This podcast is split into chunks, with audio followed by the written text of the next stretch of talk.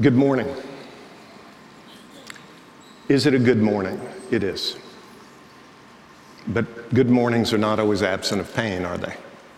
They're good because the gospel's still the gospel, God is still God, hope is still hope, and his life is still life. So, even in the midst of the weirdness, not an inconvenient weirdness, it's a tragic weirdness. We're going to continue our journey. How appropriate for us as His people to be talking about what does it mean to be the community of eternal life. That's what we're in the midst of right now, and we're going to unpack it a little bit. There are a few things that are unusual this morning. Some we've already acknowledged, then some that are on not nearly as serious of a level. Is that you're seeing that I'm sitting up here and you've never seen me sit or be still before, ever. Uh, our camera guys are really excited because they know I'm going to be sitting the entire time, and therefore they're not going to have to work to try to follow and keep up as I bound around the stage. Uh, the reason for that is some news I got on Thursday. I've been struggling with my knee for a couple of months. It's getting progressively worse and worse. And uh, the doctor thought I had a meniscal tear, and we were going to get it taken care of the end of the summer. And then I called him last week. I was in California and said, I am hobbling. I cannot, I, I can't really, I can't walk at all. He said, Come in, we'll do an MRI. So Thursday, he called me after the MRI, and I was on the way to the airport. And he said, Matt, good news is you don't have a meniscal tear. Bad news is you've got an impaction fracture in your femur. Uh, right above the knee. It happened skiing a while back. I just didn't hadn't paid attention to the uh, impact of it, I guess. And he said, "You need to get the weight off of it immediately." I said, "Well, I'm headed to the airport." Uh, he said, "Get a wheelchair." I said, "You're kidding." He said, "No." Um, gave me great appreciation for those of you who are in wheelchairs. Uh, I, t- I try not to take too many things for granted, but I think I take walking without a limp for granted. So now I'm on crutches here for a couple of three weeks. We'll see. Uh, so it's up here. I'll stay seated. Uh, but I also want the, the crutch to provide an image for you, a metaphor. Just as I've got a bow up here, a target bow to provide a metaphor as well, the two are related. And the two are even related with some of what we're dealing with as his body right now. So let me remind you of this journey we're on called Becoming a Community of Eternal Life. We're already that community, we're figuring out how to do that. We're in about four weeks where we're talking about spiritual gifts. The last couple of weeks, Pastor Joel has talked about those, of understanding that our gifting, our wiring, the way that you're wired, makes a difference in our vocations, in our relationships, in our schedules uh, it's begun to dig down in terms of types of spiritual gifts that are given to a person when they come become a follower of Christ. Motivational gifts, manifestation gifts, office gifts, and so forth.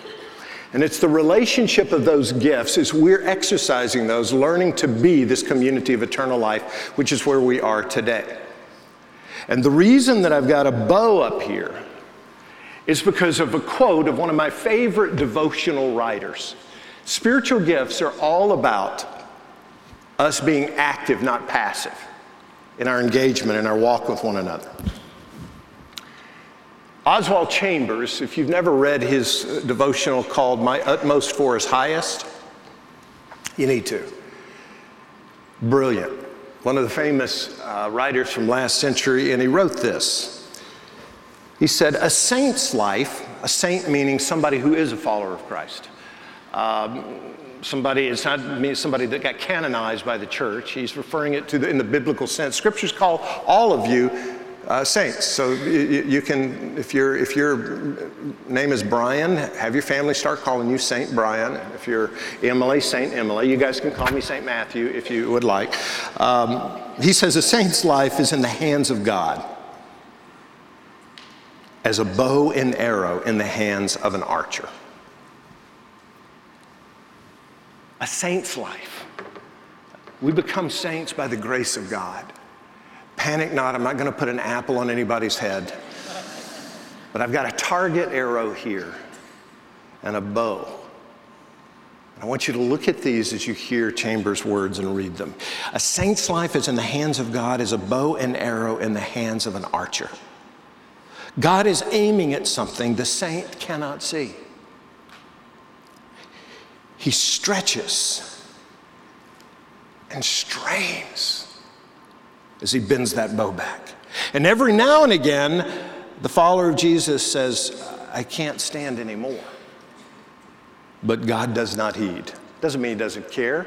He's got a greater purpose for you and me than just our comfort. He goes on stretching until His purpose is in sight, and then He lets fly towards the target. It's an image of you and me being arrows in the bow of God. That's what spiritual gifts is all about. So many of us think that the gospel is just about healing. It is about healing, but it's not only about healing. It's also about being used by God. The gospel is crutch, it's also arrow. So, what we're going to do is take a look at the epistle to the Romans. We're going to cover it right now. Take the rest of the day to do that, just a kidding. But just a moment, let me take a review. Romans is one of the great books of the New Testament. Paul had never been to Rome, so he's not addressing any particular pastoral concerns. He dives right in. If you want an overview of the gospel, go to Romans. He has this brilliant introduction.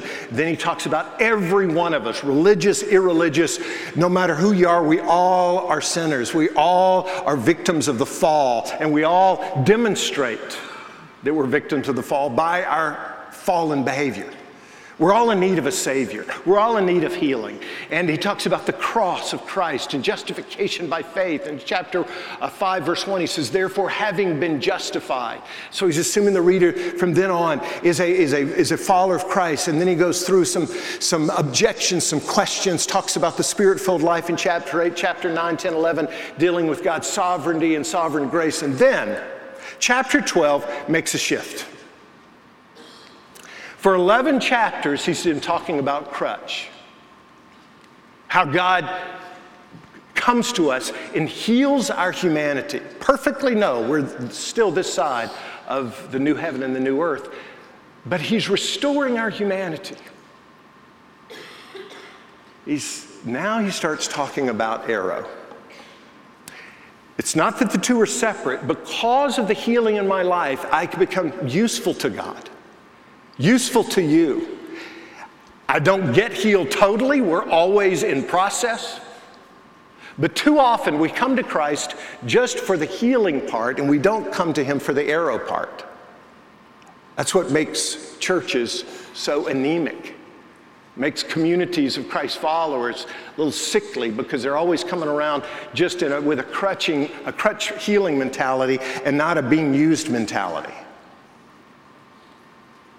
I don't know if you've ever heard the difference between a bucket and a pipe. But when you're just in the realm of crutch, it's con- conduit, it's container without being a conduit.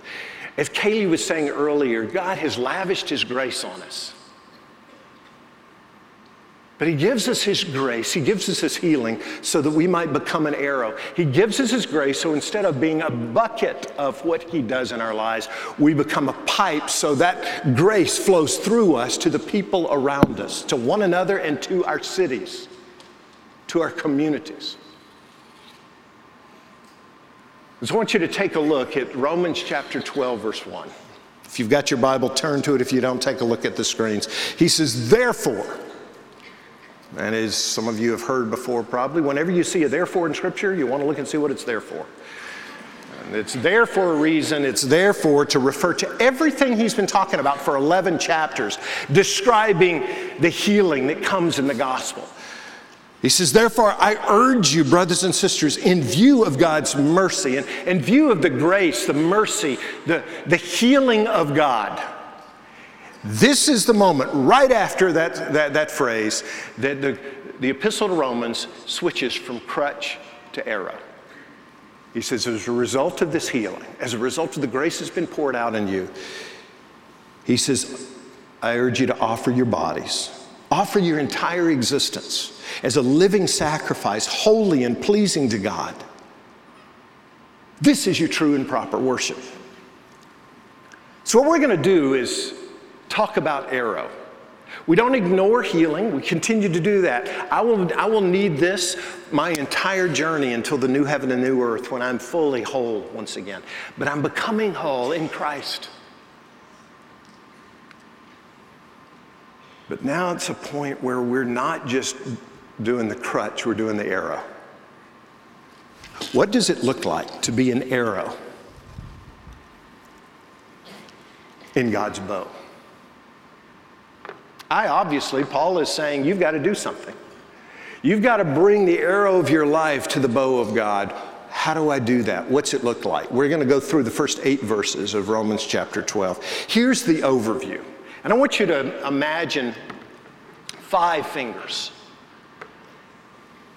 holding this arrow. It's with five fingers that I put it in this bow. Not just with one, not just a couple, but with five, decisively saying, God, I want to be used. That's what it looks like to begin to exercise my spiritual gift. Take a look at the five real quick, and then we're going to go back through them a little bit more slowly, but not much. Finger number one is when I look up to God and I worship. It's in verse one. I say, God, you've got me. Finger number two uh, is when I look down into Scripture and orient myself in the midst of a fallen world. What does the Word of God say? As I'm trying to figure out my role in all of this, what's God's Word say? Third finger, as I look inside me and I reflect who am I? How's God made me? How's God wired me? The fourth finger, I start looking out to you and saying, What's it mean to relate with you? as we're fellow members of Christ's body. Fifth finger is very important. That's when I look ahead beyond the walls of just our community as the body of Christ. How are we going to be used in this city, in our neighborhoods? Activate. So there's worship but it doesn't stop there. There's orienting to who God is. There's reflecting on who I am. There's relating with you as the body of Christ. And then all together, we're, we're being activated to, for good in our culture. So let's go back through those a little bit more slowly, but not too much. First finger. I'm to worship God for me to grab this area, to submit the arrow of my life to the, the bow of God, to head for His whatever target He wants to put me in. It involves me first and foremost worshiping in response to who He is. Remember, uh, look, look again at verse 1, chapter 12. Therefore, I urge you. The word that He's using there, by the way, is the word parakaleo. It, it's, an intri- it's, it's, it's a, a strong appeal, but it's an authoritative appeal. He's not saying, hey, if you got time. He says, listen, because of the healing, in light of that, the healing that's happening in your life, give it all to God. Worship Him. And we looked a few weeks ago that worship is not just something that happens uh, on a Sunday morning. Worship is all of life, where I actively, in all of life, respond to the worth of who God is and what He does. Remember us talking about that a few weeks ago? If not, just lie. You'll make me feel better, all right? Worship is my active, all of life response to the worth of who He is and what He does. And that involves all of who I am. It's me giving all of my life, dedicating myself to Him and saying, God, I realize I am, I am an arrow and I'm made to be in your bow. He heals our humanity so that we might glorify Him in all that we do. Mark chapter 12, verse 28, one of the teachers of the law came and heard them debating. Noticing that Jesus had given them a good answer, he asked him, Of all the commandments, which is the most important? The most important one, answered Jesus, is this Hear, O Israel. The Lord our God, the Lord is one. Love the Lord your God when it's convenient. Uh uh-uh. uh Love the Lord your God with all your heart, with all your soul, with all your mind, and with all your strength. Give him everything as a living sacrifice, saying, God, thank you for the way that you're restoring me. You're bringing wholeness and purpose to my life. I'm yours. I'm not just going to take this in and be a bucket. I want to now be used. I want what you're pouring into my life to flow through me as a pipe into the lives of other people. So it's worship. That's the first finger. But the second finger I use to grab this arrow of my life, to put it in the bow of God, is the Word of God. I look to Scripture and I orient I orient my life according to what pleases Him, which is going to be the most fulfilling to me. Look at verse 2. Do not conform. In other words, don't be pressed into the pattern, the cadence, the priorities, the values of a fallen world. Instead, be transformed by the renewing of your mind. And over and over, Scripture is referring to that, that renewal of my mind happens with the Word of God. This is not just a manual for Christianity, it's a manual for healthy humanity. What does it mean to be whole? What does it mean to love? What are the priorities of God? And so often, when we're keeping this arrow from the bow of God, we're living according to our own cadence. At least I do this. And it leads to, I, I think it's going to lead to fulfillment, it leads to the opposite. But when I begin to orient my life according to His priorities, all of a sudden I, I, I start realizing there's a purpose beyond me. Then, he says, keep going with verse 2 of chapter 12 there, then you'll be able to test and approve what God's will is. So many of us, we want to do God's will, but we don't spend any time in the Word. And, and, and, it's meditating it's on it, it's, it's memorizing it, it's listening to it, it's studying it, it's, it's hearing it taught, it's teaching it to one another, where God begins to shape us according to what's really important and the price tags that are really important. Our culture puts price tags on things that are out of sync. I remember when I was a kid, uh, we uh, snuck into a, a little, uh, one didn't sneak, we just walked right in to a little, um, uh, they call them five and dime stores now. Now they call them 20 and $25 stores. Uh, but back then they were five and dime stores. And there were a few items that my, my friends and I wanted, and, and, um, but they were too expensive. So we had the brilliant idea let's just change the price tags. Who, they won't ever figure it out. Just because we bring the football up and it's 39 cents. They won't know any different. Of course, they did, and our parents found out about our economic uh, learning curve. But we're always doing that. And when I get into the Word of God, all of a sudden the price tags start getting shifted. Uh, because what we do normally in our culture esteems as invaluable that which God says is valuable, and we esteem as valuable that, that which God says is invaluable. And all of a sudden I begin to orient. But there's a third finger with which I grab the arrow of my life and put it in the bow of God. Put it into his hands for him to use me. And it's not just looking up to him in worship. It's not look, just looking to the word to orient. Uh, thirdly, it's looking inside, looking at myself and reflecting on who I am. Uh, go back to the text, verse 3. For by the grace given me, I say to every one of you, do not think of yourself more highly than you ought but rather think of yourself with sober judgment in accordance with the faith that God has distributed to each of you. He says, Hey, listen, take a look at who you are. at some of what Joel was referring to last week. Pay attention to how you react to crisis. Your reaction might give evidence of where your gifting is. How do you react to a particular need? What irritates you? Those are all indicators, and he'll go over some more as well. How am I wired? But here's our tendency. Most of us tend to either overestimate ourselves or underestimate. We overestimate, saying we're the gift, God's gift to the whole world we can do everything, or we underestimate and say, I can't do anything. I have nothing to bring to the table here. Both of those, by the way, are a form of pride, not just the first one. But instead, it's to be able to say, This is what I'm good at. This is the way God has wired me. This is why I'm in this community. Several years ago, my wife and sons and I were in uh, the, uh, uh, the northern part of Michigan in the summertime. It's a little bit cooler there than it is here in the summer. We're in a beautiful place called Glen Arbor, a little small town, and every morning early I'd go to a coffee shop. It's called the Leelanau Coffee Company. And I noticed a piano in there the first morning I was there. I thought that's, that's interesting to have a piano in a coffee shop. And then I discovered it was, it's an all day coffee shop and they shift their menu into the evening. The next day, as I was waiting in line, I noticed right above that keyboard uh, on the piano a plaque. And I went over and read it. Here's what it said In memoriam, Andy Anderson. 1919 to 2007, he lived to be 88 years old. Whoever Andy was, I didn't know him. But this 88 year old man was being commemorated with this plaque.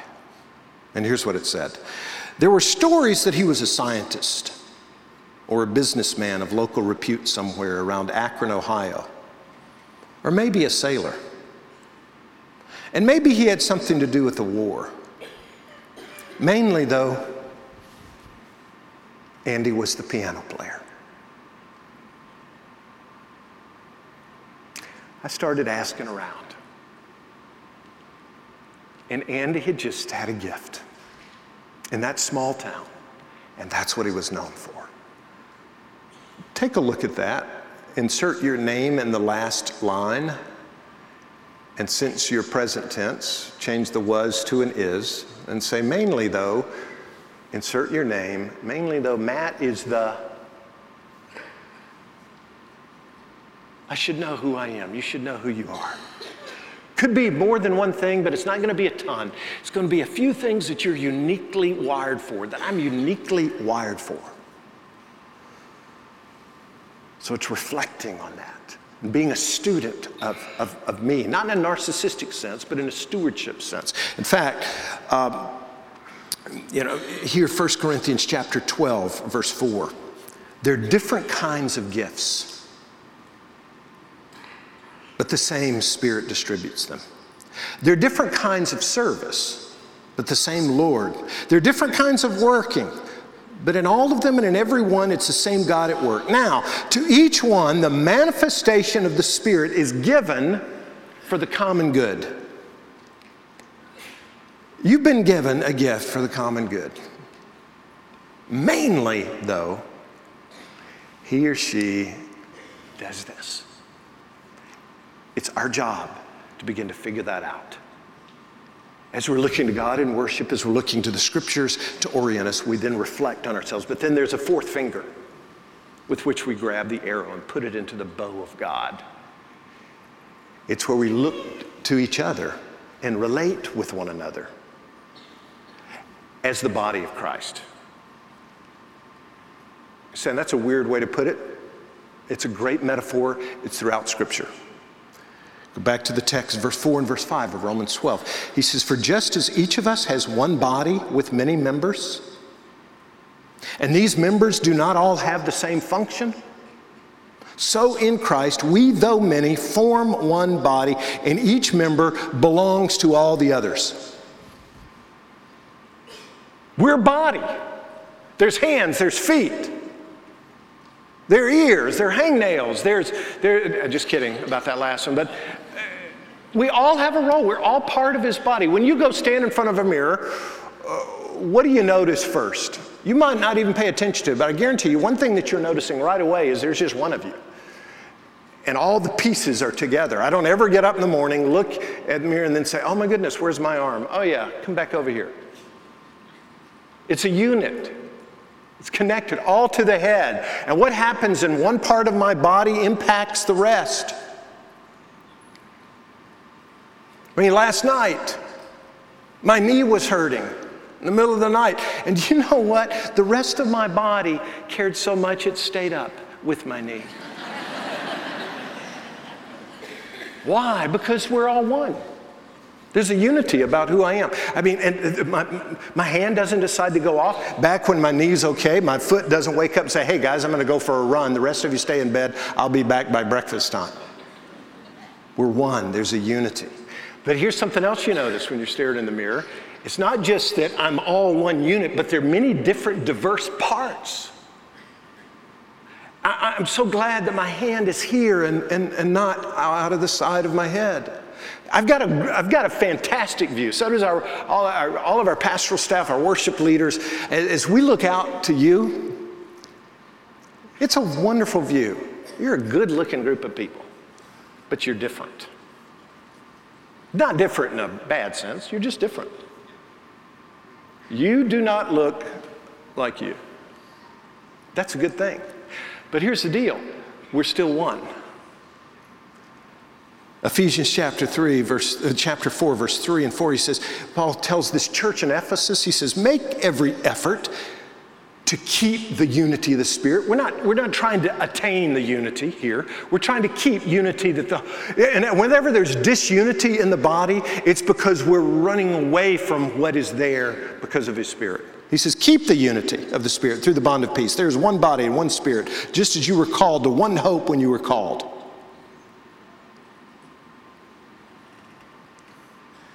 And so we're one, but we're different, and we all have a role. 1 Corinthians chapter 12, verse 12. So hear this. There's something very unique that you bring to this larger body. You bring to the smaller bodies of those, those distributed churches, those personal churches, those home groups and neighborhoods and offices. There's a body there, it's unity, but there's also diversity and a specific cooperation that's to happen. He says, just as a body, though one, has many parts, but all its many parts form one body, so it is with Christ. For we were all baptized by one Spirit so as to form one body, whether Jews or Gentiles, slave or free, and we were all given the, the one Spirit to drink. Even so, the body is not made up of one part, but many. Aren't you glad that you don't get up in the morning and look in the mirror and all you see is an ear? Our, beauty as a body and as human beings is all the, the various parts. The same is true for us as His people. Now, if the foot should say, Because I'm not a hand, I do not belong to the body, it would not, for that reason, stop being part of the body. If the ear should say, Because I'm not an eye, I do not belong to the body, it would not, for that reason, stop being part of the body. If the whole body were an eye, where would your, uh, the sense of hearing be? If the whole body were an ear, where would the sense of smell be? But in fact, God has placed the parts in the body, every one of them, just as He wanted them to be. If they were all one part, where would the body be? As it is, there are many parts, but one body. And so we all have a role to play. There's something very unique that you bring to the table. For us to be the body of Christ in this city, in whatever city that God has placed you, whatever neighborhood. And you and me being stewards of this, you and me entrusting our arrows to the bow of God, is not just a little optional thing, it's absolutely vital for His glory to be realized on this planet, for our fulfillment as human beings. As I speak right now, my son Andrew is not in a warm building like this, or cool building. He's not in in a realm of comfort temperature wise. Some of you know that he's a first lieutenant in the Air Force uh, up in Fairbanks, Alaska. He graduated from the Air Force Academy three years ago. He's about to be stationed in Salt Lake City at the end of the summer. Uh, but one of the reasons he wanted to be up in Fairbanks, and so he put that on his, his list of requests, and he actually got it. He was so excited he said, Dad, they posted me in Fairbanks. That's where I wanted to go. I said, Buddy, you know I like encouraging you, but I'm not sure anybody else wanted to be in Fairbanks. But uh, congratulations, I'm happy for you. But the reason he wanted to be is because of Denali, Mount McKinley, as it was used to be known. Uh, t- uh, 20,000 plus feet, 20,320 feet in altitude, the tallest peak in North America, one of the seven summits of the world that, that mountaineers will refer to. Andrew wanted to climb it.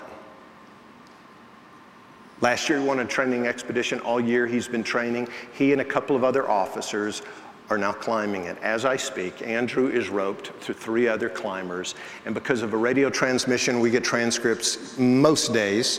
They have a satellite uh, phone that they turn on very briefly just to just give a, a report of progress. They're at about 14,200 feet and they're roped together in a technical climb heading up the tallest peak in North America.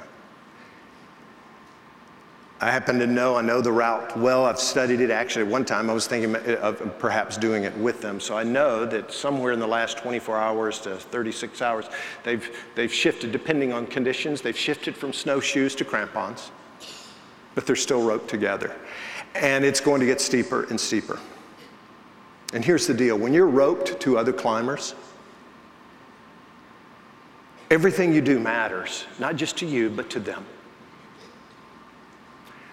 Andrew's behavior, his execution of his tasks, will affect the health, the safety, and even the lives of those other climbers. It will affect their enjoyment of the climb. It will affect whether they succeed or not. The same is true of them towards him. That is the body of Christ. How you live affects her health her enjoyment of the climb, and vice versa. We're connected, and we're to relate with each other in that way. But there's a fifth finger. It's very important. I not just look up to God in worship. I don't just look down to Scripture and orient my life according to His priorities. I don't just look inside and reflect on who I am and how I'm wired. I don't just look to you to relate as the body of Christ. Here's the deal here's the fifth finger. And this is what enables us ultimately to be put in the bow of God. I look out to the next opportunity and we activate together. We get going. If you're trying to remember those, it's arrow spelled backwards.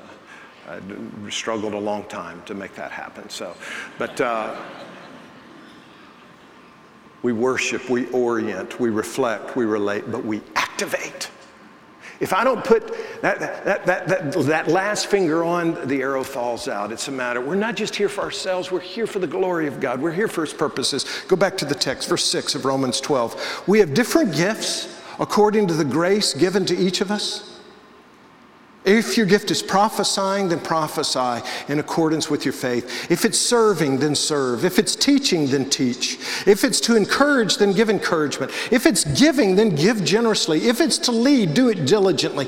If it's to show mercy, do it cheerfully. Are you picking up a pattern there? He said, if you've got the gift, do it. Find a place to exercise it. 1 Peter chapter 4 verse 10. Pastor Joel read this last week. Each of you should use whatever gift you've received. Each of you should use whatever gift you've received to serve others as faithful stewards of God's grace in its various forms. I've spent some time trying to mull over that. Each of you should use. So, what is that word? What, what, what's that word use mean? I've studied in the Greek. What's that word use mean? You know what it means in Greek? It means use you should use it. Our gifts are not just, this arrow is not just to be put on the wall, it's to go to a target where God wants it to go.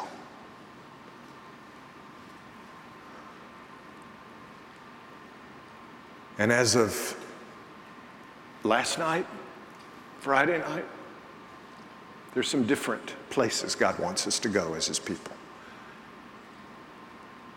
that's constantly changing. But for us to be the body of Christ, it's a matter of us coming together and exercising our gifts. Uh, as Andrew was, as he's been on this climb, I've reflected black, back over his journey uh, as a mountaineer as the boys and I have been camping together. I think I've told you before, my wife will tell you she has four boys, three of them her sons, and the other one is me. And we've been up in the mountains a lot. And I remember uh, one time before Stephen, the youngest, was born, Andrew, the one who's now climbing uh, Denali, he was five years old. And Joel, his younger brother, was two years old. I took them camping one night. It just so happened to be a night that it rained 2.75 inches in 12 hours. It was unbelievable. And we set up camp in the rain. I mean, I was setting it up. It wasn't raining that hard yet. I'm thinking, all right, we got to get going here. And uh, so I had Andrew, a five year old, and his help was the equivalent of about a third of an adult, I'm guessing. But then Joel was two years old and it canceled everything Andrew uh, was doing out. And you know what? I was cool with that. It was absolute chaos. They weren't helping at all. Why wasn't I frustrated? Because of their maturity level. I didn't, I knew they're little guys, they're not yet matured yet. And with immature people, you don't expect them to help out. But when we begin to mature, there's an expectation that we don't just engage with God for crutch to be healed. We engage with Him as arrow to be sent.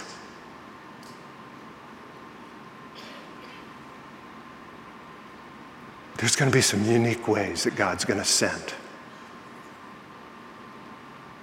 this church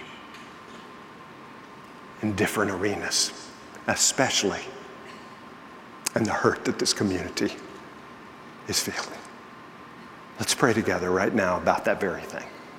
Lord Jesus, our hearts are aching right now with those others in our community who are aching.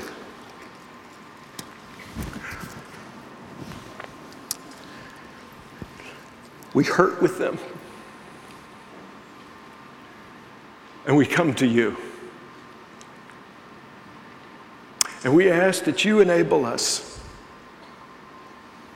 to, in the midst of the shrapnel, to worship, to be still and know that you're God. That you enable us to orient ourselves into what is true in Scripture that you enable us to reflect on who we are individually, but also enable us to relate with one another as fellow members of the body of Christ. But, oh God, enable us to activate, to take steps and do our gifts as your body. And may the outcome of that be that this city experiences you being here that this city experiences the reality that God is with us.